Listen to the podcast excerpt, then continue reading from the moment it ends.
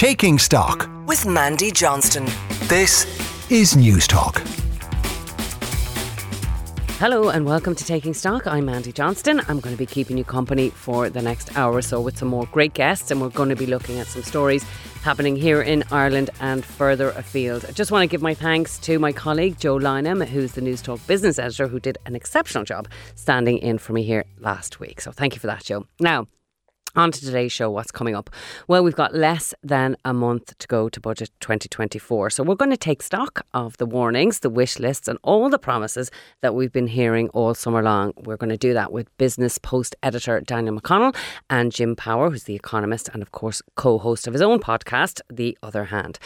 Later on in the show, I'll be looking at a new book that claims many of us are walking around in a state of blur. Yep, that's information overload, and it's much more acute than we think. The author of that book, Susan Ford Collins, is going to be joining me to tell us how we might deal with some of those issues that we're all facing. And finally, Credit Suisse has been in the news a lot recently. It's been bailed out by its government and taken over by UBS this summer.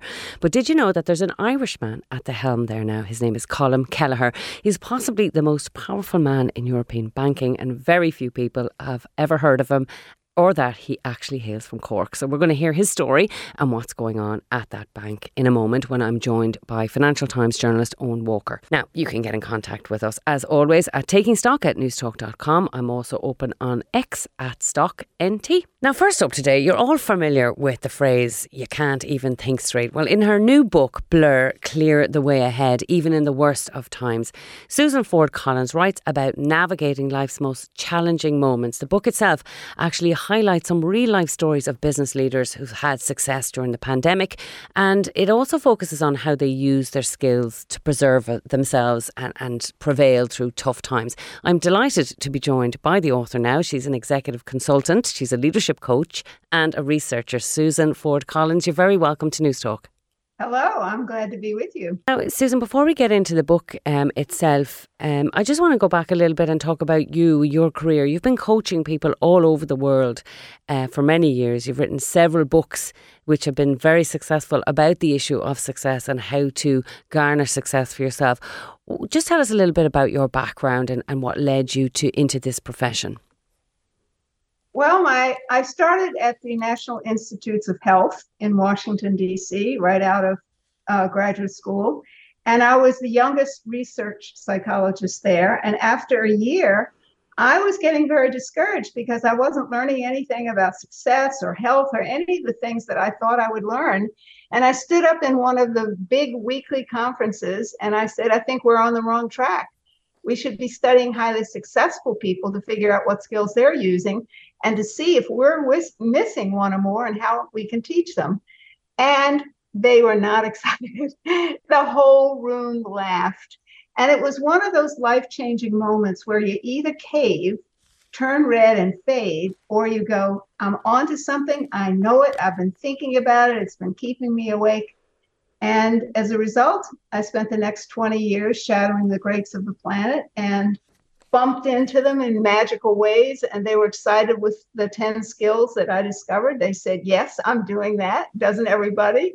And I said, That's the point. Yeah. No, everybody doesn't. that, that's such a good point. They probably did you a favour by laughing at you. That probably stirred you on uh, uh, or oh, spurred oh, you on a little bit more. And actually, it's so right what you say about focusing on success rather than failure. Anybody out there who's kind of learned how to drive, whether your mother, your father, or an instructor teach you, you're always told, look at the destination, don't look at the obstacles that are in your way or the, the what's at the sidelines. So why would you do that uh, when you're trying to be successful? So that's what that's what brought you there. It's a very interesting interesting concept. This issue and this book in particular, blur. It's a very distinctive word. It's not really. Um, it's not just distraction, it's confusion. Can you just tell me about why you think people need to be mindful of this at this particular moment in time? Well, I think COVID put a lot of us in blur. Uh, it put business in blur. Uh, it put parents in, in blur with kids home and not knowing how long they'd be out of school. I think it put us in blur when we lost family members and friends. Uh, but Blur for me started before that. Uh, my husband and my sister were both diagnosed with cancer. and we all have these cataclysmic life events that put us in blur. And they both died, unfortunately. But fortunately, by the time COVID hit, I had figured this out. I had discovered the 10 skills that I've been teaching to CEOs all over the world in over 4,000 training sessions were the skills that I needed to really consciously focus in on now that I was in blur. And so after confusion and not wanting to drive and getting lost, lost in parking lots and just feeling muddled, I started using the first success skill very consciously every day. And that skill I call success filing.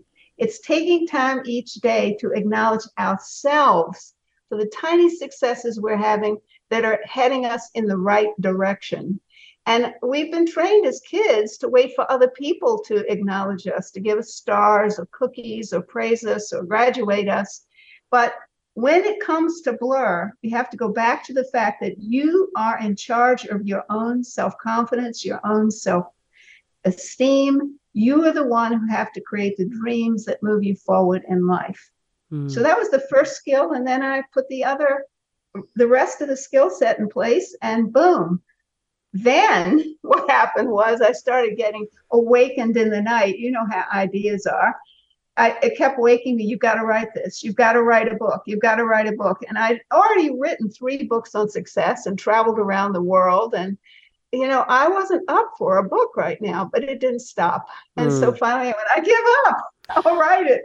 Well, and I, I, I kept telling people I had been in Blur, and they went, please write that book. I'm in Blur. I know exactly what you're talking about. And so I think it's a book whose time has come. Yeah, well, I'm very glad you did. I'm sure many people can identify with the problems um, that you mentioned, and I'm very sorry for your losses. It must have been a tremendously difficult time for you. Um, and we're looking at somebody else or even ourselves uh, what can we look at and say, yeah, actually, that's happening me. I'm overwhelmed now um, by events. Things are too much for me. I'm not thinking straight. Are there things we can look at either from within or can we look at other people and say, you know, that person must be going through so much and maybe try to help them, if not help yourself? I love it. Both both things are absolutely true. Within myself, I find my found myself getting lost I couldn't find my car in parking lots.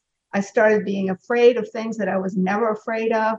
I felt like my schedule was overwhelming. I'm somebody who's worked my whole life. I suddenly just didn't trust my own thinking. Mm. But fortunately, it didn't affect my career area at all. It affected me on everything else. And it, it was also compounded by I suddenly became a caretaker in, in addition to what I was doing. Now, what did I see in other people that made me say I have to write this book? The same thing confusion, lack of self confidence, just look a look in the eye like, I don't know what I'm doing anymore. Like all the usual things, the Sunday night dinners, the, the fun things that we did, um, the way my business was going, all of it just seems to go away and get muddy. Mm. And what I discovered was that we, in those cataclysmic or very challenging times, we try to forget.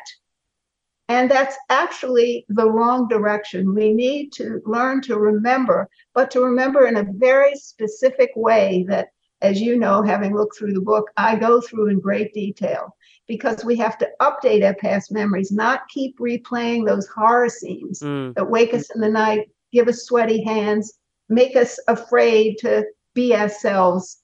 And we also have to start dreaming again. Very specific, clear, detailed dreams. It's one of the skills. It's called hologramming. It's being able to see it, feel it, taste it, smell it in advance. Mm. They're powerful creators, but I don't think we use that creativity to the extent that we could. And that's why when I studied the people who really did great things for us during COVID, like Eric Yuan, who started Zoom, I love his story. He was a, a tech student in China. He had a girlfriend 10 hours away by train. He hated those train rides. And he'd sit on that rumbling train and say, I'm going to come up with a collaborative software to be able to connect people so they don't have to get on rumbling trains and go long distances. And thank heavens he did because he kind of saved the day during COVID. And yeah. then there were graduate students in Philadelphia who Um, one of them went to New York. He forgot his wallet. We've all done this. He asked his friend, Would you advance? Would you pay my bills while I'm here or pay you back when we get back? Got back to Philadelphia and he started writing a check to his friend. He said, This is dumb. We pay everything by cell phone. Why are we writing a check? And as a result of that, cre- they created Venmo. So, you know, a lot of people take the muddled state and the confusion and they do what I was saying. They detail the solution, they find the way ahead. And if we're smart, we will gear down and learn the basics of what they're saying so that we get the, get the advantage of their creativity. And we're going to go into some of those basics in just a second. But if you're just tuning in, you're listening to News Talks Taking Stock with me, Mandy Johnston, and I'm speaking to the author, Susan Ford Collins, about her new book. It's called Blur Clear the Way Ahead. Um, yeah, you were just talking about that Zoom story, which I read in the book. I, none of us had any idea that Zoom started uh, in a romantic way. Who would have thought when we were all, you know, desperately trying to clamber to meetings during COVID that it actually started out on a train that way? But yeah, fascinating, exactly. fascinating insight. You're talking about um, you know the power of of dreams and having a dream and manifesting something. And sometimes we can do that in a negative way manifest things in a negative way. But one of the things you talk about when you're talking about aspirational dreams is about co-dreaming which i suppose in a business sense is very important because no matter how skillful you are how ambitious you are how clear your dream is you can't really do things alone. So can you just talk us through that concept of of kind of dreaming or co-dreaming with others Yes, and I'm so glad you picked up on that. It's a very important part because you can't be an effective leader and have a wonderful dream if you can't communicate that people with a team of people who will support you in getting there. And I work with CEOs all over the world, and some of them are so controlling and so determined to be in charge of everything that they can't build their business because they they won't share their vision, they won't share the dream. And so people don't know really what they want. So co-dreaming is one of the 10 essential skills. And in the case of Blur, having people around you say, yeah, but remember, this is what happened. Let me give you some details, some context. And having a team of people who, when you're having an off day, can say, I know exactly what we need to do. I'm on the same page with you and moving ahead together. So if you want to be successful yourself, you have to dream. If you want to be successful with others, which is the key to leadership, you have to co-dream. Mm. You have to share your dream in details. You have to answer all the questions that other people ask. You can do it on schedule. You don't have to be interrupted all the time, but share it so they get excited about it. And even more important, so they bring their creativity to the dream not just your ideas. Now, in the book, Susan, there's um, very specific technology of success toolbox, which uh, we don't have time, unfortunately, to go through today. But there is a very step by step guide as to how you can apply the solutions to fi- if you did find yourself in that state where you can't cope with the circumstances around you. But I want to ask you just two questions at the end. The first is, can you kind of give us a description of what that um, information or life overload situation looks like? So somebody might recognize themselves and say, actually, do you know what? I am just a bit overwhelmed. And then the second and last question I wanted to ask you is, give us some kind of guidance and tools as to what you should do if you find yourself in that situation. I think we inherently know when we're in that situation. We don't feel like ourselves. We feel muddled. We feel confused. We feel dazed. We we're tired. We don't sleep well, um, or we sleep well and then we're awakened by fears and concerns. I think we know this. Mm. I hear people all the time saying, "Susan, yes, I know exactly what you mean by blur." Now, what to do and I, I do spell out these skills in this book but in the joy of success which is the first book in this technology of success series i take it 1 through 10 skill by skill by skill but in this book kind of like a toolbox i give you the skills when you need them because in a toolbox the tools are not numbered and in life, they're not numbered either. So it's really important to know oh, I know skill three. I know I need to dream now. I know skill five. I need to use experts. And this is one of the things that really goes off when we're in blurs. We're afraid to ask because we don't want to look stupid. And the only stupid question there is is the one you don't ask Mm. because that's the one that will trip you up. So when we're in blur, it's important to know I need to lean on other people's expertise until I get my balance again, until I feel myself strong again. And you know, have some co-dreamers, get some people around you that you tell what your dream is and and you get them to be the people that you can go to when you forget, when you're just so muddled you can barely get out of bed.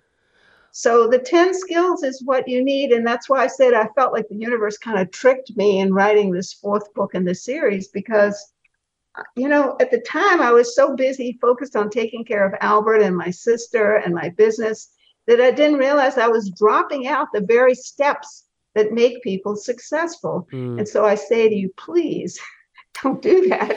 That's why I've written these books. Well- and the skills are simple and they're direct and they're all there. There's- and Blur is also available on Audible if you're a listener. They they certainly are all there, and it's a very interesting book. And I've really enjoyed speaking with you, Susan. And I wish you every success with the book. Um, but for now, we're going to have to leave it there. That was Susan Ford Collins. Susan, thank you so much for being with us today. You're very welcome. You're listening to News Talks Taking Stock with me, Mandy Johnston. Join us after this short break when we'll be looking at Credit Suisse and the Irishman attempting to save it. You're welcome back to News Talks Taking Stock. I'm Mandy Johnston. Now, if you cast your mind back to March of this year, you might recall that the Swiss government were forced to uh, underwrite a takeover of a stricken bank, Credit Suisse. It was taken over by its rival, UBS, for almost $3.2 billion, and that was well below its market value. But they had to do all of that because there was a real fear um, that depositors might trigger a, a new global banking crisis. Now, there's a flurry of lawsuits from Credit Suisse investors who lost billions of dollars in that process, and they have a new CEO. So, we're going to look today at what happened next after the takeover and what are the fortunes of Credit Suisse at the moment. And we're also going to look at a gentleman called Colm Kelleher, who's chair of UBS at the moment, and he is an Irishman. Now, we're joined to go through all of that by Owen Walker, who is the Financial Times European banking correspondent, and he's been writing about all of this in recent weeks. Owen, you're very welcome to Taking Stock. Great. Thanks very much, Mandy. Great to be here. Now, before we get into what's happening now and Colm Kelleher and who he is and what he's done, maybe just uh, take us back a little bit and recap what happened to Credit Suisse back in March and then the takeover in June. Yeah, absolutely. I mean, it, it's um, it's kind of been described as a, a very slow car crash that, that then just uh, you know really sped up in the final um, few days. You know, the, the fall of Credit Suisse has been something that's been going on for several years. People even argue since the financial crisis, but it's certainly been in the last three years that it's just gone from one scandal to the next. Its share price has collapsed, and uh, depositors, clients have just been putting their money and switching to other banks. So this really came to a head um, nearly a year ago in, in October. There was a some um, fairly uh, well, I mean, they were completely unfounded social uh, social media rumors about its imminent financial collapse, um, which led to, uh, to to depositors pulling hundreds of millions of uh, of their deposits, and uh, really started to look like a bit of a, a run on the bank. They managed to weather that storm, uh, but really the the uh, the problems were, were set in motion, and it was at that point that UBS started to think, well, we need might need to consider being ready to take this bank on. In March, it all came to a head. Uh, again, more kind of ill-judged comments, uh, some some social media rumors, um, and by that point, it looked absolutely terminal. Uh, shareholders were pulling money. Uh, the share price continued to, to hit rock bottom prices. And on March 15th, the uh, Swiss government and the uh, financial regulator decided that was enough was enough. This 167 year old bank, which is at the center of Switzerland's uh, economic growth in the, the 19th century, the time was over, and, and UBS had to, to, to step in and take it over. Yeah, just an incredible story, and obviously affected by external issues as well, like Silicon Valley Bank and everything that was happening there that jolted confidence in, in the banking system. But went on then, and UBS took over. Um, tell us about what happened after that. Yeah, so this was a, a, sort of a frantic few days. As I said, March 15th, a Wednesday afternoon, um, the uh, the the, finance minister of Switzerland called in Colm Kelleher, the, um, the chairman of UBS, and said, uh, "We need you to take over Credit Suisse because we the alternative is a nationalisation, and we can't really uh, stomach that." Uh, and then over the next four or five days, roughly about 100 hours, there was uh, lots of frantic discussions and negotiations and deal making. And although UBS were kind of prepared for this, they wanted to make sure that if they were in a position to, to have to take it on, they weren't taking on lots of hidden risks that uh, that they weren't you know hidden in Credit Suisse's balance sheet that had been growing over the previous two decades. Um, so they negotiated lots of um, support packages and, and, guarantees from the Swiss government.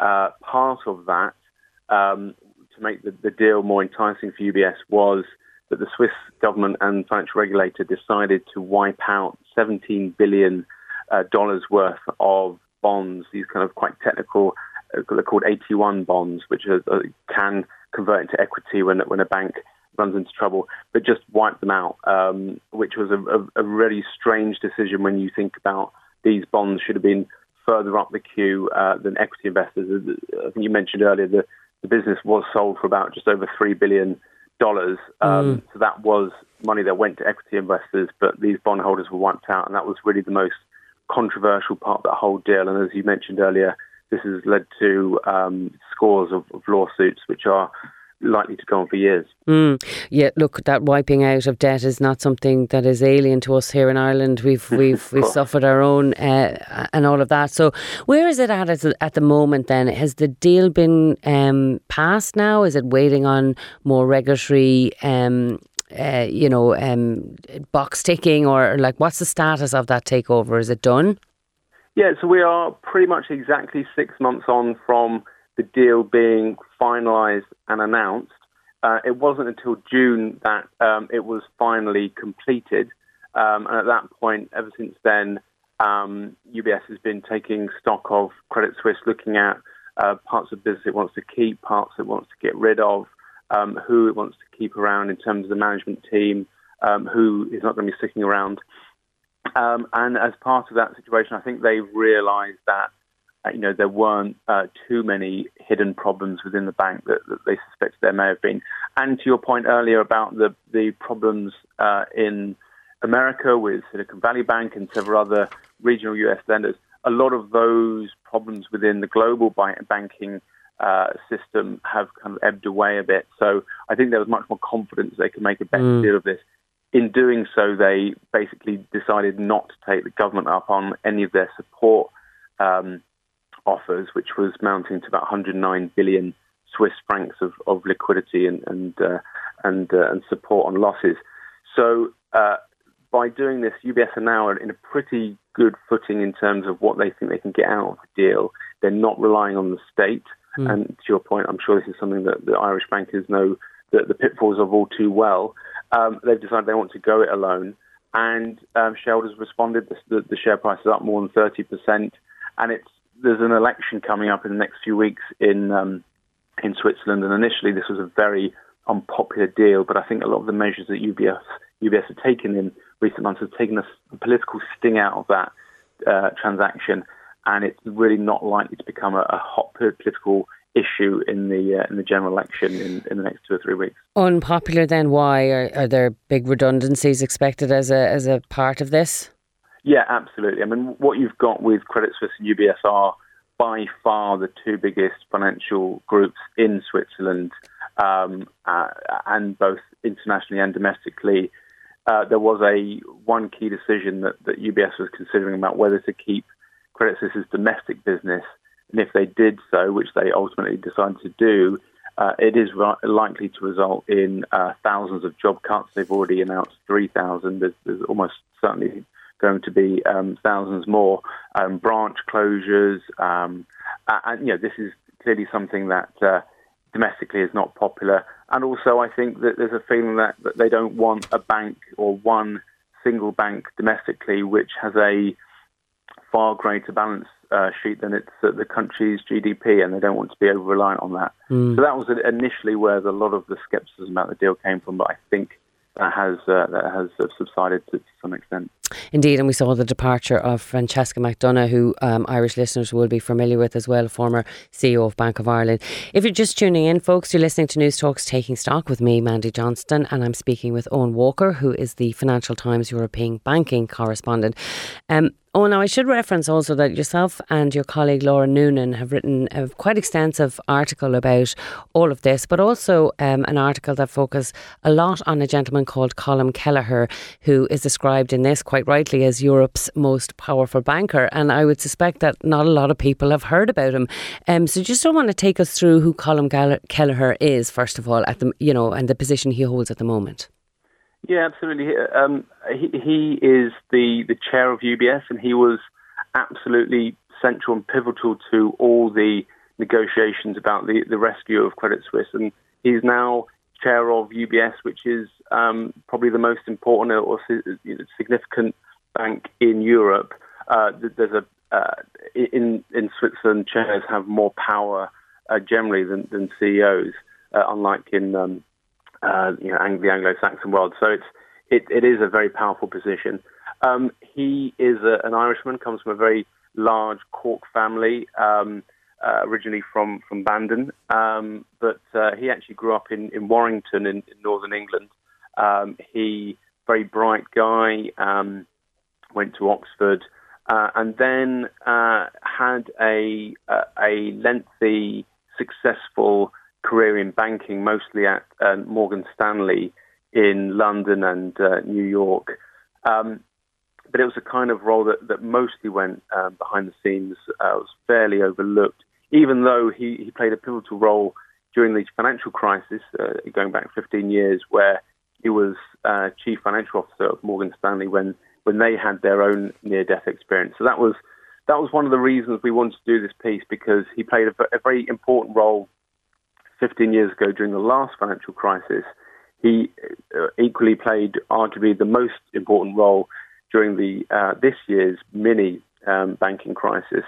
Uh, and so we wanted to kind of maybe draw some parallels, but also he's a guy who's been quite open about uh, feelings of um, post-traumatic stress on the back of what happened, what he went through, and fellow executives went through during 2007, 2008. And uh, I think you know he he has told friends and, and, and, colleagues that those feelings came back to him uh, in March this year. Um, so yeah, that was kind of very much the, the, the, reason to focus on the piece, and it was quite interesting to, to kind of get into to that. You know, we don't often hear about uh, bankers complaining about how bad they've had it during these periods of uh, crisis for, for, very good reasons. Mm. Um, but also, I think it is a, is a tale that is uh, under um, not not really talked about very much, and so we're interested in that. Yeah, and reading your article about that time, you really did get a sense of the drama and the difficulties behind the scenes and what individuals were, were going through. But look, he is one of the few individuals you might think, given his experience in 2008, that is uniquely equipped to make the merger that he's now trying to oversee a success. Yeah, absolutely. I mean, he has uh, you know decades of dealing with regulators, dealing with you know, making those decisions at uh, crunch times when you know you're making a phone call, which the result of which could could result in tens and thousands of, of job cuts. So, uh, you know, he, knows that he takes that responsibility on uh, on his, his, shoulders, and um, uh, you know, but I think frankly, because he'd done it previously, he was much better prepared. You know, I mentioned earlier when Credit Suisse was running into problems about a year ago.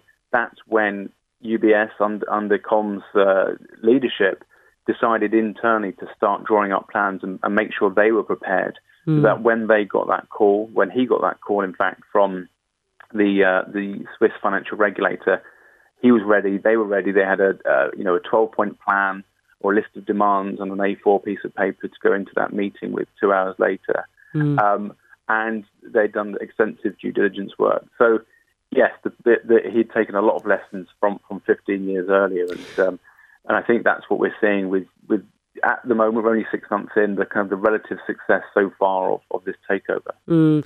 Just reading about the man, his family, um, he's not the quintessential or typical banking type that you might uh, expect at a level like this. He's kind of really understated, is my assessment. Very hard to maintain an existence beneath the radar at that level. Um, even reading about you know his journey through Morgan Stanley, where he was effectively passed over for the top job there at one point, he managed to work well with the person who succeeded. That understated nature seems to have served him very well. Yeah, absolutely. I mean, they they um, they bonded. They had a they had a um, they they both came from um, large Irish families themselves, and so they were both working in. Uh, um, in a you know a large U.S. bank, and so I think they had a, a he you know um, James Gorman, the, the, chief executive of Morgan Stanley, who's who's still there now, though he's stepping back. He's from Australia, but um, they had a lot in common, and um, you know be, becoming CEO of Morgan Stanley was a job that Colm had had coveted for many years, and, and certainly when he was CFO, I think he probably thought, well, I'm I may be next in line here. Um, he didn't he didn't get that job. He missed out um, when the chief executive John Mack stepped back, um, and at that point he decided, well, I'm I'm not going to get this job. Uh, you know, James is um, six months younger than me, but I'll be his number two. I'll be his, you know I'll I'll um, I'll be president, and we can run this business together. We can turn it around.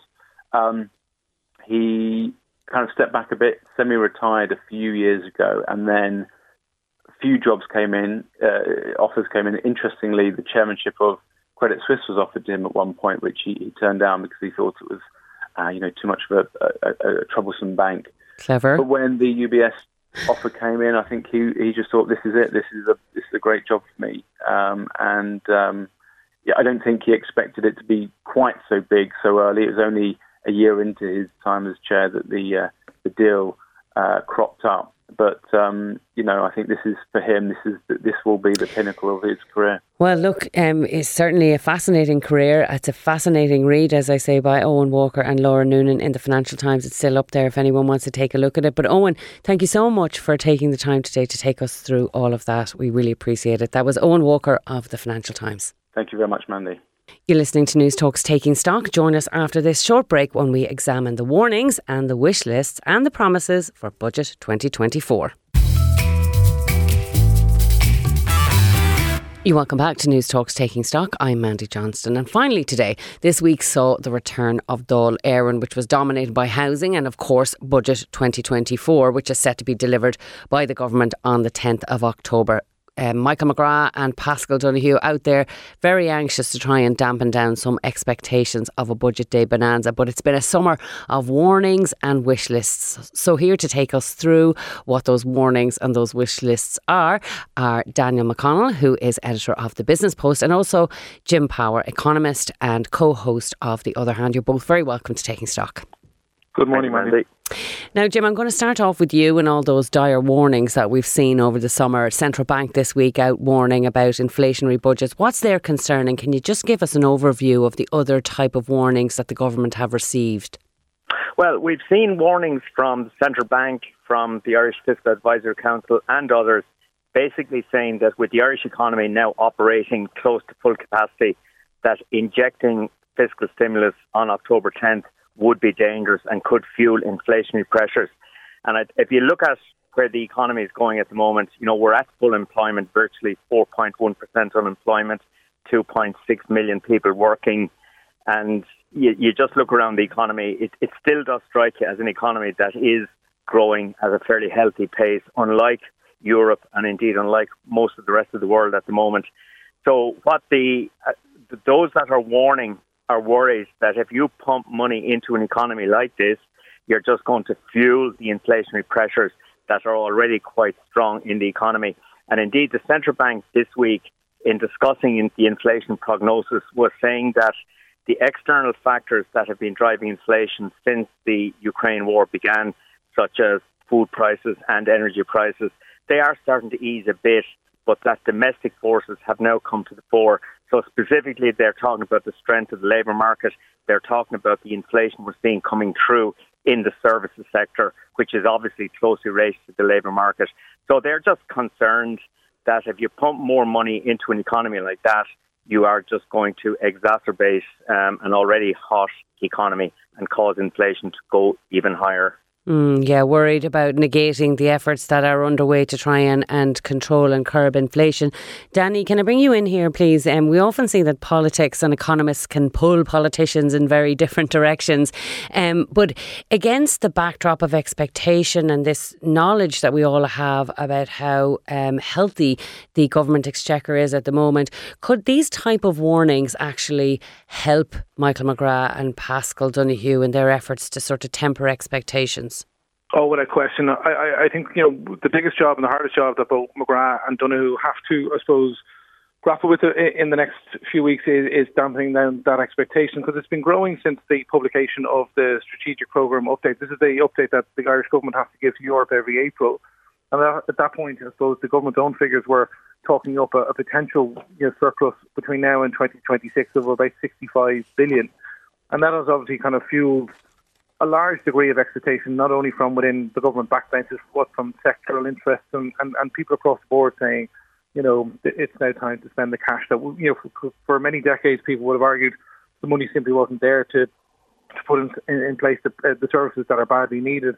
The government can't, I suppose, hide behind that defence anymore. So what you're now seeing is a much more nuanced argument around, well, these are only windfall uh, tax or potential windfall tax receipts, so they can't be spent for ongoing or recurring spending. They have to be done on, on kind of very, or have to be spent very carefully, mm. or put away into rainy day funds. So that's where I suppose uh, Michael McGrath and Paschal Donohoe are trying to, I suppose, put a limit on, on the expectations. But I suppose as, as we've been reporting in recent weeks, and um, you know, it, it's not just I suppose the core budget, which the government is admitting it's going to breach its own spending limit of five percent.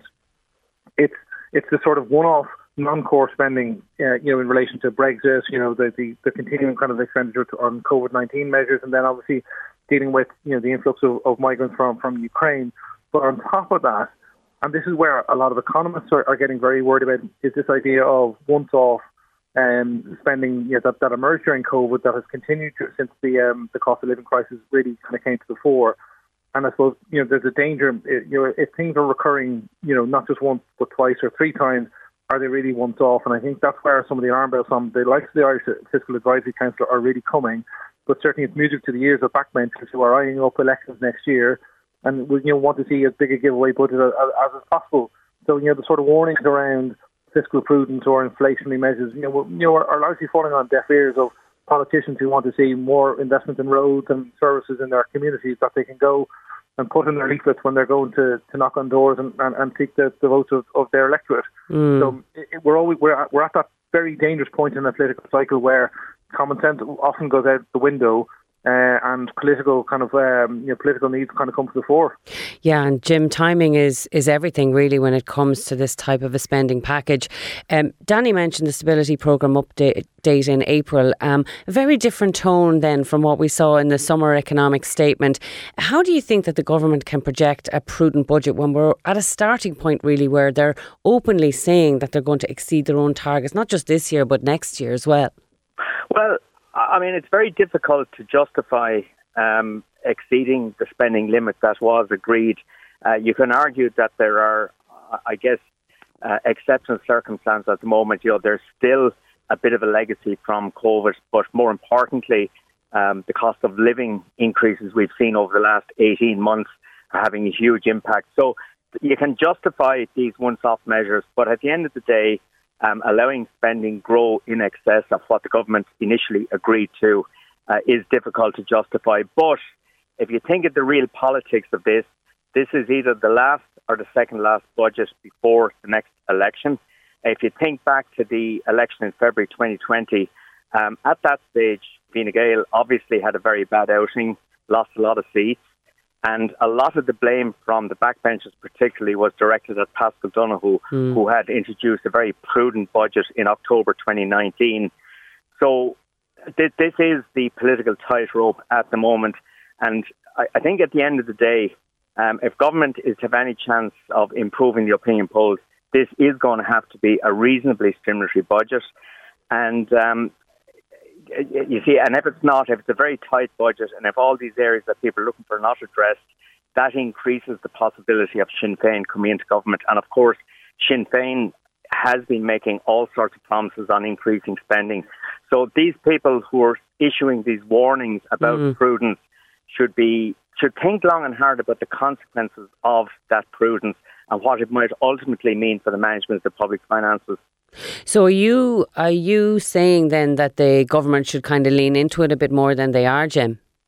Well, I, I, I think from a political point of view, and you cannot just look at this in isolation from politics. It is all about politics at the end of the day. Um, I think the government will inject quite a bit of money into many areas of the economy.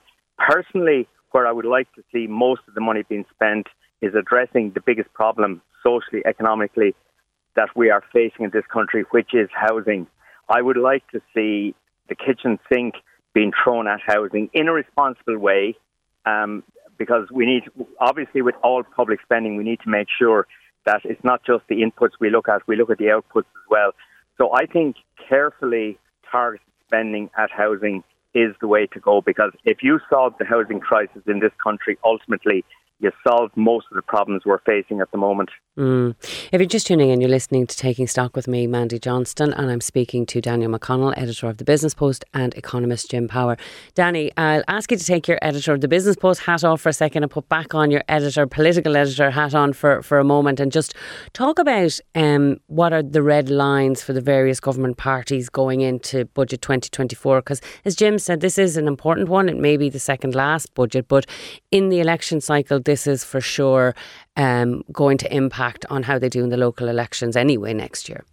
It is without question, and I think this is a very important budget for Fianna Fáil in particular because it's the first time in 13 years that they've held the portfolio. So much has been made of the fact that the last time they held the portfolio was Brian Lenihan, who was the man who introduced the, the much hated and, and you know, maligned uh, universal social charge. So what we've seen in recent weeks is a, a real attention from the Fianna Fáil side of the house on doing away with or even kind of making a reasonable cut uh, to the Universal Social Charge. And Fine Gael have basically said they're happy enough to go along with that, but they would much rather see the entry point to the higher rate of tax uh, be, be increased again. They, they, they did a sizable enough increase up to 40,000 last year.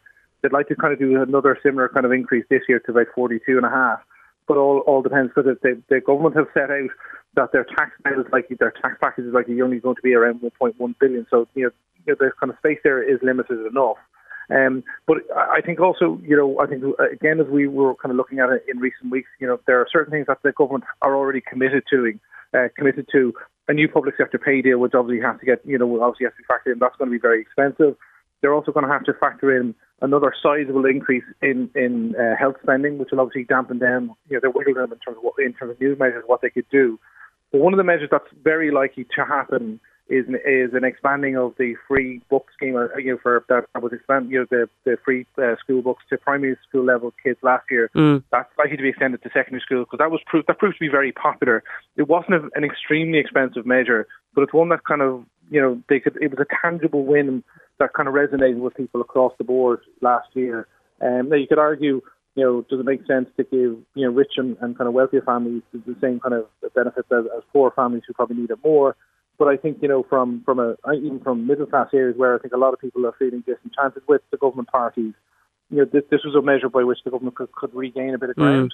Mm. Mm. And I think I think to Jim's earlier point, you know, I think there was a sense the government. If you if you think back to the run-in uh, to next or to last year's budget, there have been several months of calls from the opposition, particularly Sinn Féin, for mini budgets to try and address the cost of living crisis. The government didn't do that. They held fire until budget day, and then they unleashed this huge package of measures and almost out Sinn Féin, Sinn Féin in terms of they almost went beyond what Sinn Féin were calling for, and it left them left the opposition with nowhere to kind of go and nowhere to attack them really. Um, and I think you're likely to see another attempt at that this year, and certainly the backbenchers, both in Fine Gael and Fianna Fáil in particular, are looking for that. The other fly in the ointment in relation to all this is what the Greens want, and, and they have deliberately, for some reason over the summer, held fire. They haven't been as, I suppose, as uh, porous as, as the other parties in terms of their wish list you know, you know, you're trying to kind of dig away at them in the last few weeks. They've they've been told almost to kind of keep their wish list under un, under fire. We know, or presume that's one of the things we do know, that Roderick O'Gorman is going to concentrate on the childcare area. That you know, they're committed to reducing childcare costs and also kind of looking to fund the industry properly. Um, and that was seen as a, a, another big win but there's, I suppose, been criticism around the speed of the rollout and, and the size of the, the, the money committed to it, or the amount of money committed to it. But so I think, you know, you know, as a starting point now, you know, however many weeks away from the budget we are now, we're likely to see a big childcare package that'll look at, you know, tackling child poverty. Obviously, Eamon Ryan was, you know, has his baked-in win in terms of carbon taxes, so they're there already. But it'll be interesting to see just what impact the public sector's pay deal has and the health overrun has on all these other new measures, because that, that will really determine an awful lot. Yeah, well, that's a great overview of um, what each of the parties need. And, and, as you say, some of them have held fire over the summer, but some others haven't held back at all. I don't know whether there's going to be any leaks in the next couple of weeks that they can do because most of it seems to be out there, as is the want. Um, uh, uh, at the moment. Anyway, Jim, just want to bring you back in on some of the macroeconomic questions about this as well, and going back to those warnings um, that IFAC have had about, in particular, this notion of a, a, a, sovereign wealth fund, an infrastructure fund by Michael McGrath and Paschal Donohoe that has been mooted for some time. Why is it that they are um, against this or not in favour of doing something like this? Surely that makes sense to, to do something that can invest in infrastructure now on the one hand and put money away for future pensions in the in the future?